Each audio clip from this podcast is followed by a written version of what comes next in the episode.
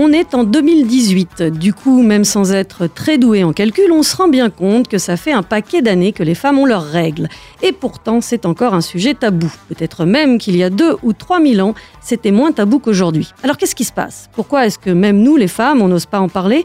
Pourquoi est-ce que vous, les hommes, ça vous fait détourner la tête de dégoût quand on en parle Les règles, les ragnagnas, les menstruations, c'est un univers secret plein de mystères et de cachotteries. On connaît mieux la composition du soleil que celle d'un tampon hygiénique. On trouve des distributeurs de chocolat n'importe où, n'importe quand, mais jamais un distributeur de tampons. On le sait tout de suite quand un homme a un bobo, mais jamais quand une femme est prise de crampes très douloureuses à cause de ses règles. On sait d'où viennent les étoiles filantes, les tsunamis, la fission atomique, mais on ignore encore beaucoup du pourquoi du comment des règles. Une chose est sûre, si les hommes avaient eu leurs règles, ça ferait un bail qu'on aurait des protections adaptées et non toxiques et des antidouleurs efficaces et gratuits. Mais le grand malheur des règles, c'est qu'elles n'arrivent qu'aux femmes. Du coup, les mâles s'en tamponnent le tampon des règles. C'est même à croire que ça les arrange bien, toute cette histoire. Alors plutôt que d'inviter un homme pour nous parler des règles, j'ai préféré inviter Élise Thiebaud, une experte, puisqu'elle a plus de 400 cycles à son actif et sûrement plus de 20 litres de sang versés au cours de sa vie. Du poil sous les bras. La petite blanc dans du poil sous les bras. Élise Thiebaud, bonjour. Bonjour. Alors tu es experte, en tout cas auteur du livre Ceci est mon sang, petite histoire des règles, de celles qui les ont et de ceux qui les font, on verra pourquoi. C'est un livre paru aux éditions La Découverte et ce livre est une découverte, un vrai petit bijou. Moi j'ai vraiment beaucoup aimé, puis arriver à me faire lire 250 euh, pages sur les règles, c'était pas un pari gagné d'avance. On va commencer tout de suite par le commencement. Peut-être que tu vas nous dire un mot de ce que c'est avoir ses règles. On dit souvent euh, avoir ses règles, c'est devenir une femme, c'est être une femme. Alors, c'est quoi avoir ses règles? Avoir ses règles, c'est avoir un cycle menstruel. Euh, c'est quelque chose qui survient au moment de la puberté, euh, qui est assimilé au fait d'être une femme. C'est ce qui m'est arrivé quand j'ai eu mes règles pour la première fois. Euh, ma mère a trouvé que c'était une bonne idée d'organiser un dîner de famille. Elle a fait venir euh, mon papa, euh, qui, dont ils étaient divorcés, et qui, à l'issue du repas, a, levé un verre de vin rouge devant moi en me disant Alors j'ai appris que tu étais devenue une femme. J'ai senti tout de suite, si on peut me passer l'expression, qu'il y avait une couille dans le potage. Alors je lui ai dit Tu croyais que j'étais quoi avant? Un singe?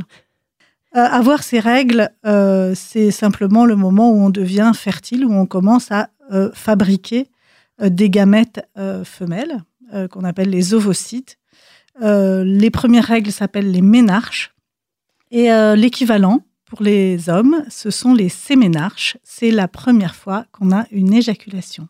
Et c'est la première fois pour certaines auditrices ou certains auditeurs qu'ils vont entendre ce mot-là, parce qu'on n'en parle jamais de la première fois pour les garçons on ne parle jamais ni de la première fois, enfin pour les, hommes, ni pour, euh, les, femmes, ni pour les hommes, en vérité. Euh, c'est très euh, caché, c'est-à-dire qu'on on part du principe avec les règles que ça n'arrive qu'aux femmes, que c'est une définition de l'être femme, c'est juste une définition de l'être humain, qui est une espèce sexuée qui se reproduit en fabriquant des gamètes. Avoir ces règles, c'est fabriquer des gamètes femelles et, et, avoir une éjaculation c'est euh, fabriquer et produire euh, des gamètes mâles.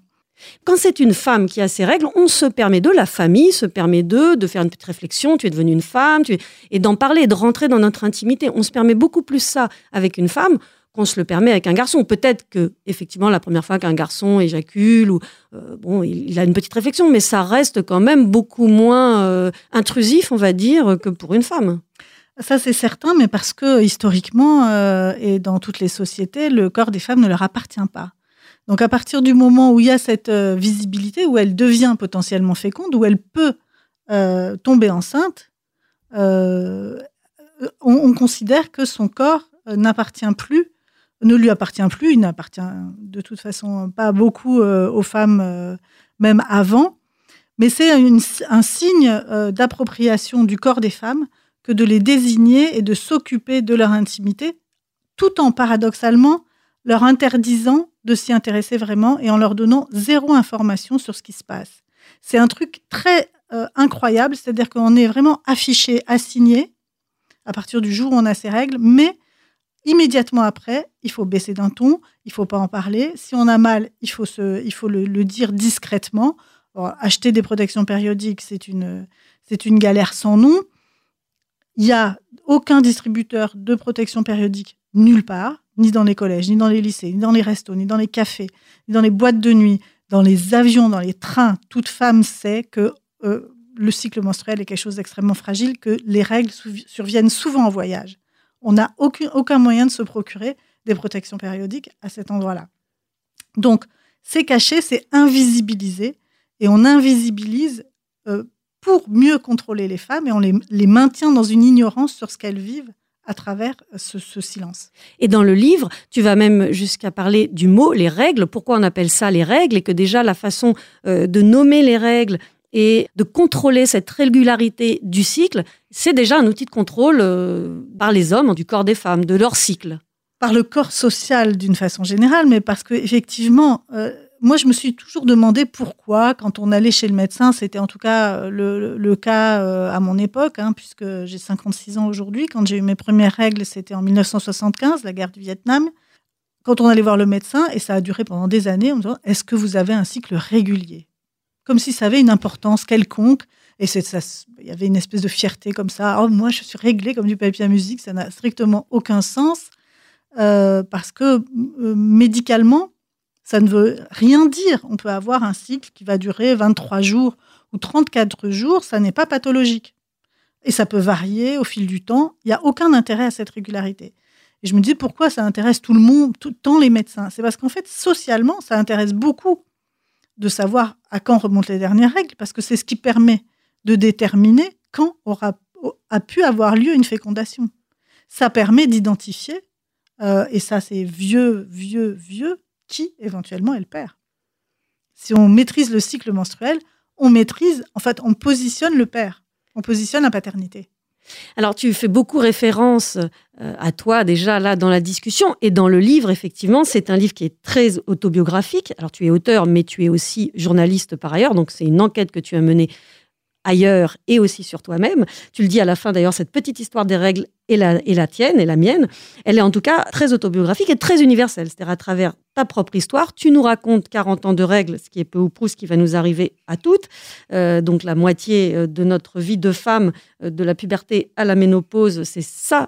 Le livre parle de ça, de ces 400 cycles au bas mot qu'on va avoir. Et tu nous parles de ces règles. Alors, c'est du sang, du mucus, des sécrétions vaginales, de l'eau, du tissu organique issu de l'endomètre, plein de bonnes choses, et des protéines, du cholestérol, du bon miam. C'est, euh, c'est pas quelque chose de sale et d'impur comme on a essayé de nous le faire croire depuis la nuit des temps. C'est euh, assez, assez simple, assez basique.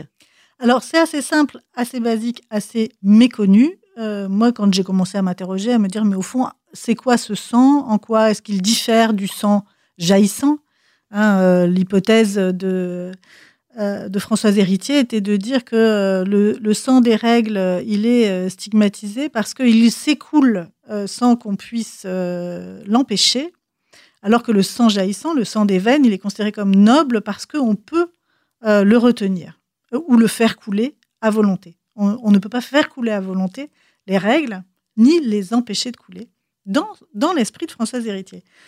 En enquêtant un petit peu, je me suis rendu compte que c'était pas vraiment le cas. On en parlera peut-être euh, plus tard. C'est-à-dire que on a été aussi privé d'un savoir euh, et d'une expérience concrète de nos corps sur peut-on ou non euh, contrôler ce flux menstruel. On, vit avec l'idée qu'on ne peut rien y faire. plein de pratiques très anciennes montrent qu'on peut, et il existe une pratique, le flux instinctif libre, qui consiste effectivement à retenir le flux euh, pour l'évacuer euh, aux toilettes.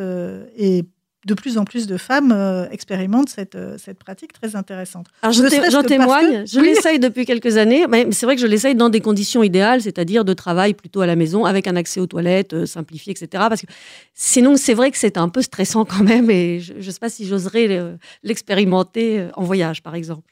Voilà, mais il y a quelque chose à creuser là-dessus, ne serait-ce que pour euh, accéder à un niveau de conscience euh, différent euh, à l'égard de notre corps. Donc je me suis interrogée sur, cette, sur le contenu de ce flux, j'ai enquêté, et ce dont je me suis aperçue, mais alors à ma grande stupeur, Bon, d'abord, euh, c'est que, bon, ça, tout le monde peut le comprendre, c'est que c'est de la dentelle utérine, c'est de l'endomètre, hein, le, tissu principal, le contenu principal du sang menstruel. Mais euh, ce que j'ai surtout découvert, c'est qu'il contenait, le sang menstruel, euh, loin d'être déchet, il, il, contient des cellules souches. Et ça, ça fait seulement 10 ans qu'on le sait. C'est en 2008 que des scientifiques euh, ont eu la curiosité d'analyser le sang menstruel et de s'apercevoir qu'il contenait des cellules souches. Jusque-là, on n'en connaissait que dans la moelle osseuse et dans le cordon ombilical. Les cellules souches, c'est quelque chose de, de, très très important euh, ce sont des cellules qui ont la, capacité à la fois de pouvoir se reproduire et de pouvoir se différencier. À partir d'une cellule souche, on a euh, la possibilité de fabriquer un organe, euh, de faire refonctionner un organe. Donc c'est vraiment un sujet de recherche très important scientifiquement aujourd'hui à partir des, cellules souches. Je suis même étonnée qu'on n'en ait pas davantage parlé parce que ça, modifie pour moi radicalement le regard qu'on peut porter sur le sang menstruel et sur les règles. En même temps, c'est pas étonnant que le sang de l'endomètre, euh, l'endroit où se fabriquent les bébés, soit plein de quoi fabriquer des organes. En, gros, euh, c'est pas Ça paraît plutôt logique. Oui. Mais euh, ce qui est assez inquiétant dans le fait qu'on s'y soit pas intéressé, c'est que ça a des conséquences pour notre santé énormes. parce qu'aujourd'hui, il y a des, maintenant que depuis une dizaine d'années, il, y a des, il y a des recherches sur ces cellules souches menstruelles, on s'est aperçu, par exemple, que ces cellules souches, elles n'étaient pas les mêmes chez les femmes qui sont porteuses de maladies euh, gynécologiques ou d'endométriose que chez les femmes qui sont en bonne santé. Et que ça, serait potentiellement un, système pour diagnostiquer un certain nombre de maladies, à commencer par des cancers, par exemple, de l'ovaire ou euh, de, l'endomètre, qui sont très difficiles à diagnostiquer.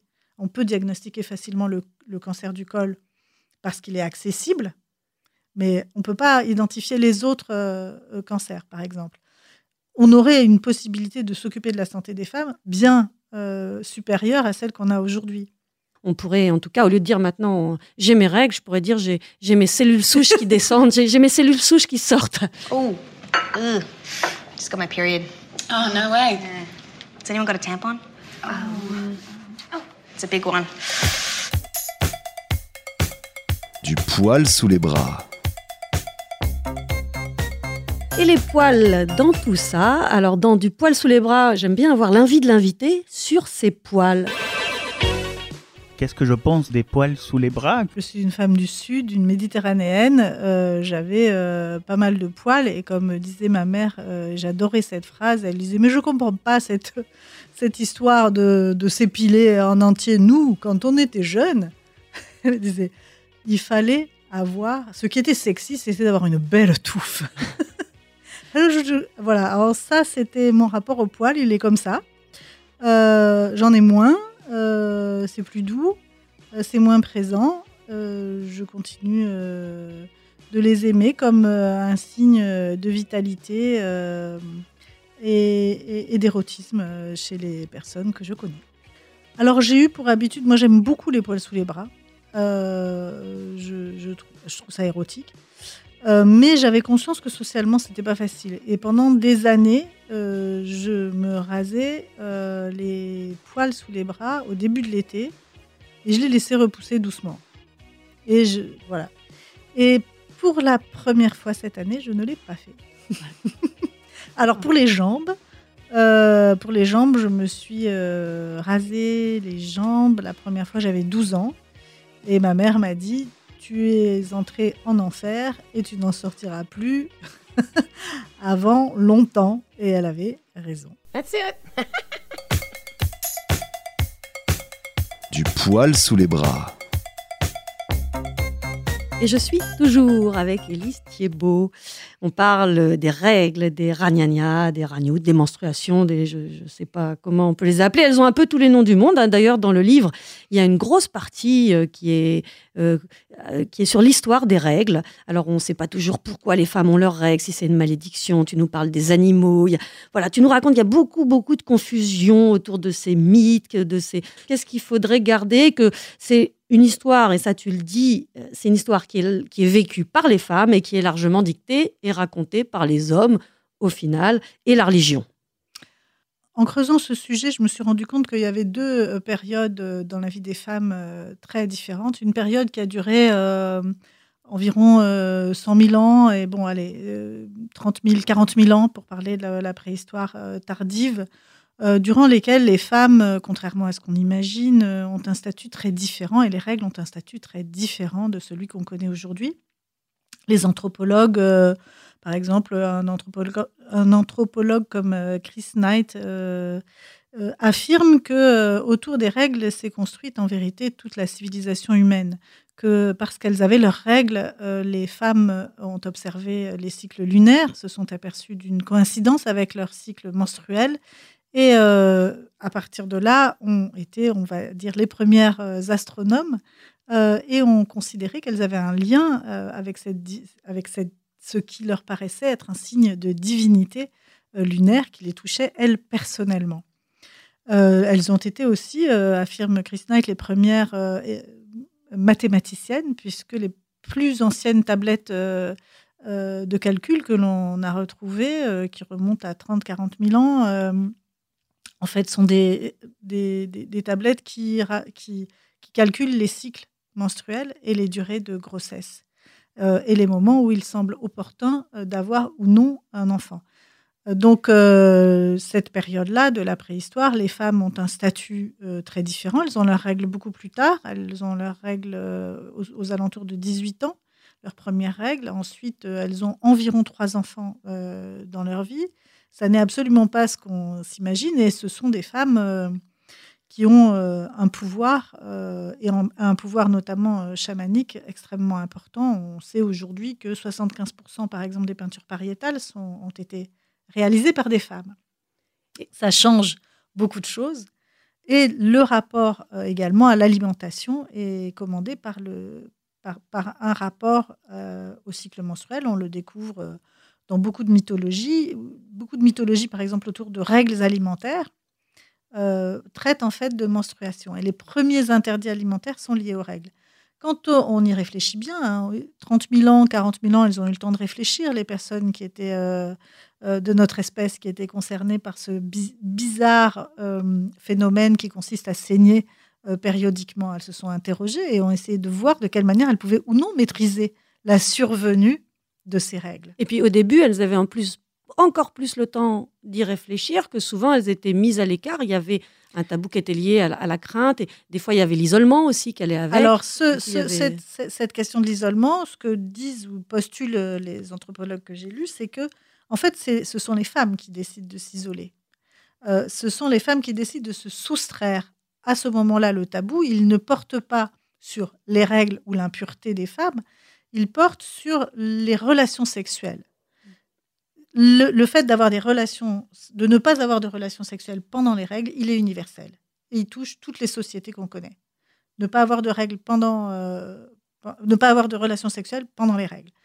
Euh, Il y a peut-être eu des sociétés qui ont considéré que c'était un super moment pour, euh, pour avoir des relations sexuelles. Les règles, elles n'ont évidemment pas survécu, euh, donc euh, il n'y a pas de société qui aujourd'hui euh, disent que c'est bien d'avoir des relations sexuelles pendant les règles. Donc il y a une volonté de maîtriser la fécondité qui est extrêmement ancienne qui fonctionne sur deux choses. D'abord, régler les relations sexuelles, à quel moment on en a ou on n'en a pas. Et ça aussi, c'est important, c'est-à-dire que la, contraception, ça ne date pas des années 1970. hein, et essayer de comprendre ce qui fait ou non advenir un enfant. Beaucoup euh, de personnes se sont posées cette question il y a très très longtemps, et en particulier beaucoup de femmes, puisque ce sont elles qui étaient enceintes. Donc c'est c'est elles qui avaient, comme on dit euh, dans les crimes, le moyen et l'occasion de se poser cette question-là. Et la deuxième chose qui a une très très grande influence sur le cycle menstruel et à laquelle on ne fait pas suffisamment attention, c'est l'alimentation. Si on ne mange pas, on n'a plus de règles. Les femmes euh, qui sont anorexiques cessent d'avoir leurs règles.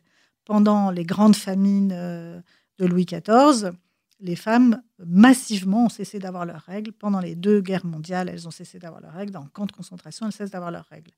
Donc, le fait- les aménorrhées.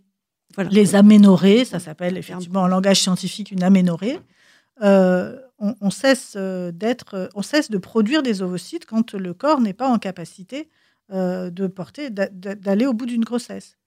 Tu viens de parler des camps de concentration. Et c'est vrai que dans le livre, tu cites cet exemple. Tu dis quand il y a un très grand stress, effectivement, on cesse d'avoir nos règles. Et tu racontes même à quel point le- l'humain, euh, des fois, s'adapte à des situations extrêmes. Et finalement, au bout d'un moment, certaines femmes vont recommencer à avoir leurs règles parce que, euh, voilà, elles ont. euh, C'est un article effectivement très le- émouvant de Leroy Ladurie euh, qui, qui porte sur euh, les, les aménorrhées de famine euh, ou de privation et qui avait observé que euh, les, les- les- les prisonnières euh, d'un camp de concentration, elles cessaient d'avoir leurs règles euh, très rapidement, en quelques, en quelques semaines, quelques mois, elles cessent d'avoir leurs règles.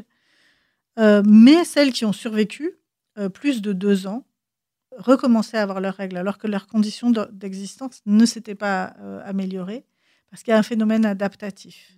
C'est-à-dire qu'au bout d'un moment, le corps s'adapte. Il se dit bon, ok, on va faire avec. Puis, on va faire avec et revient, des, reviennent des, des cycles menstruels ovulatoires. Il y a les règles, et puis il y a entre les règles. C'est-à-dire les règles, c'est pas juste euh, cinq jours euh, par mois dans la vie d'une femme, c'est euh, constamment qu'on- que notre corps humain, en fait, que nous, on est quand même euh, concerné par ce, que, ce que va faire notre corps. Qu'est-ce qu'on peut dire sur le syndrome prémenstruel? Grosso modo, c'est la faute aux hormones. Bon, alors les hormones, c'est assez drôle parce que bon, ça a été un sujet, ça a été le sujet le plus compliqué quand j'ai enquêté là-dessus, les hormones, parce que en fait, personne ne comprend euh, véritablement le fonctionnement des hormones. Il y a plusieurs choses qu'on peut dire à ce sujet. Premièrement, euh, que nous fabriquons tous les jours jusqu'à 52 hormones différentes que nous avons découvert euh, en tant qu'être humain le rôle des hormones dans notre fonctionnement métabolique seulement en 1889. Euh, donc c'est extrêmement récent.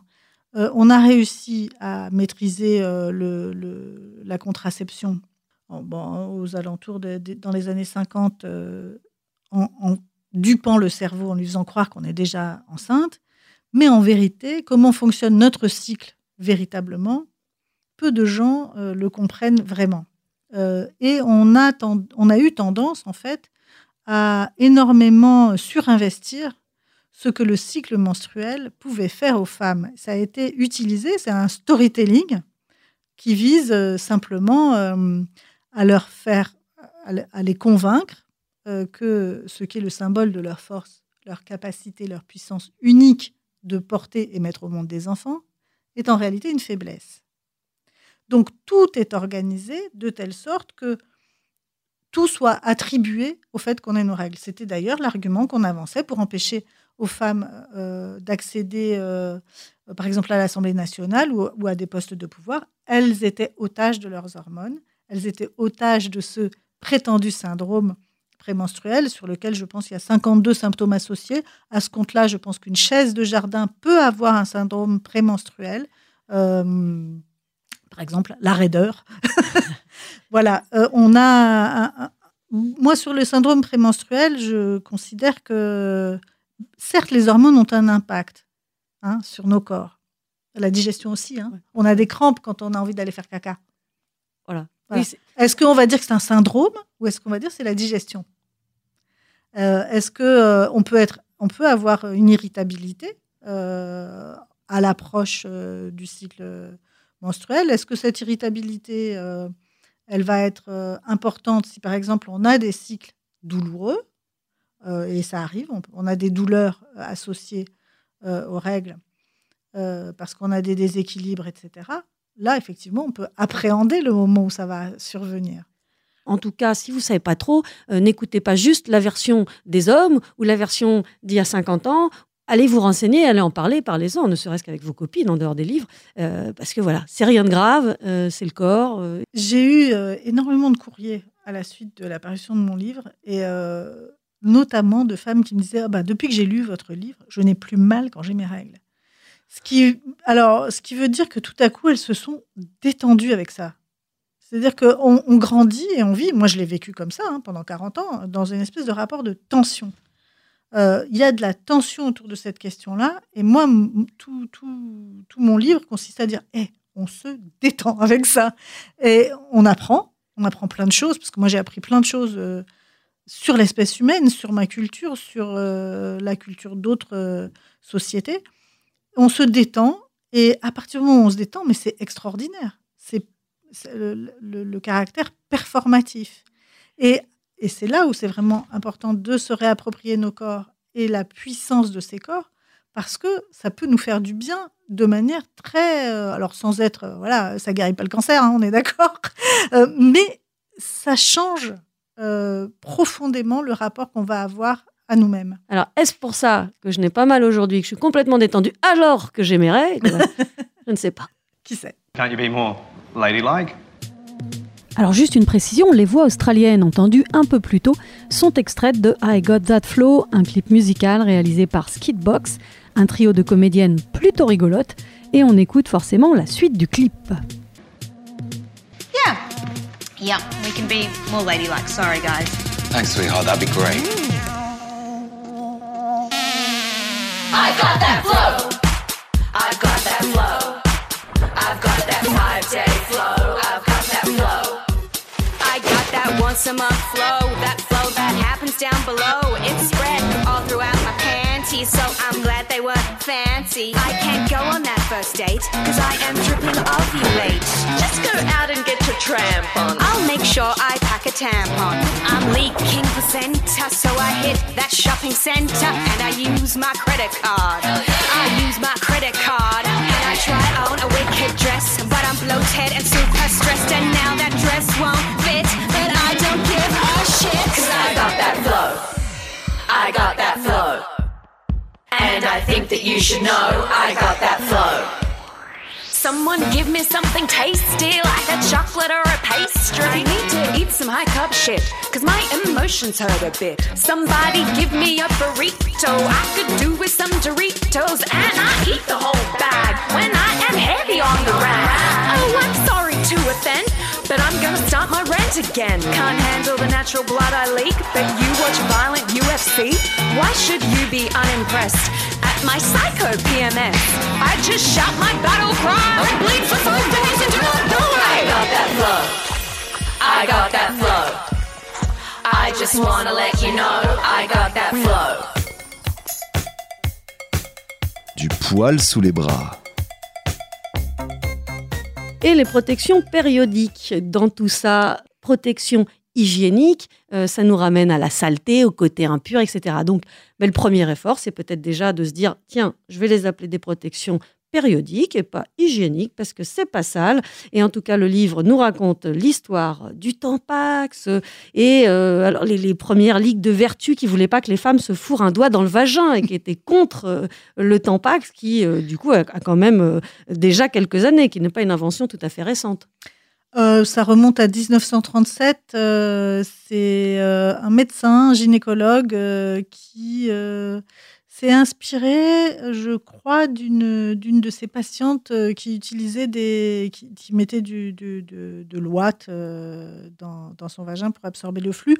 On a retrouvé quand même euh, des, les premiers tampax, en vérité, remontent à l'Égypte ancienne, hein, où on a trouvé des petits bâtonnets de bois entourés de, de bandelettes de lin ou de laine euh, qui étaient euh, positionnés à l'intérieur du, euh, vagin. Euh, tout ce qui est PCR, c'était ces, ces- mélanges qu'on mettait à vertu curative, parfois abortive, à l'intérieur du vagin. C'est quand même très ancien.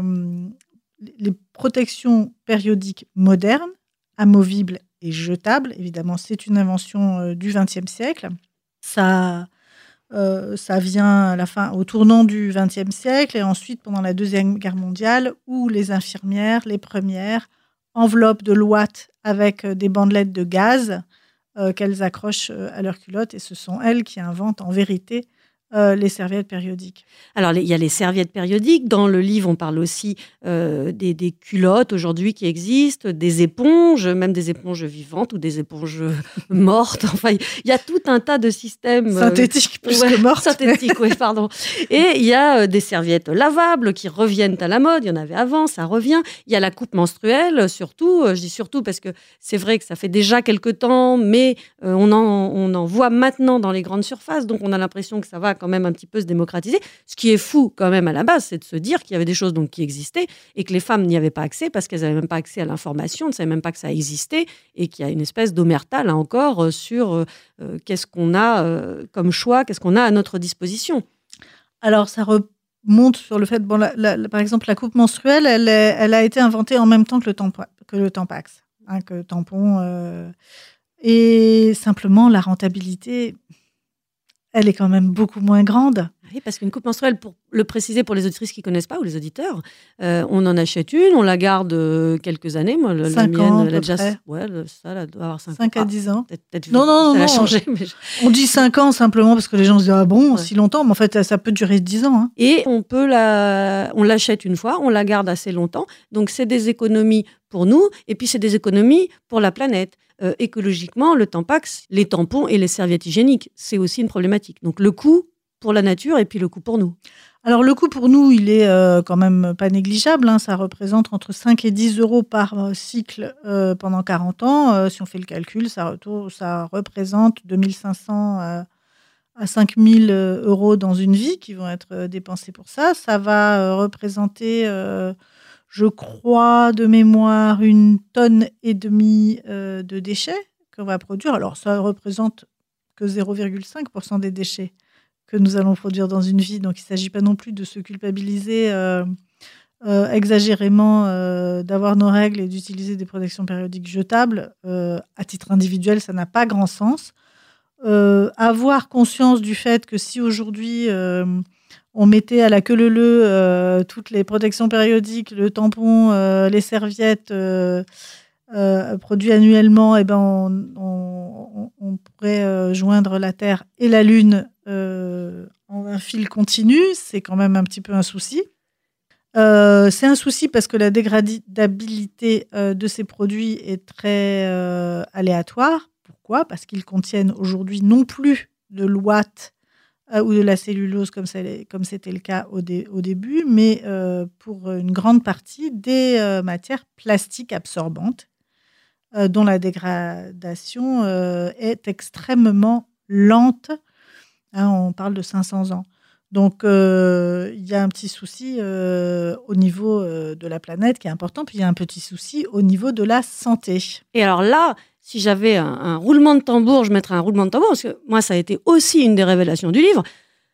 J'y ai appris que les protections périodiques dépendaient de la législation sur le papier. Autant dire euh, sur une législation qui vous impose quasiment rien, puisque ce n'est pas un problème de santé. Dans votre papier, vous mettez tous les produits toxiques que vous voulez, tout le monde s'en fout.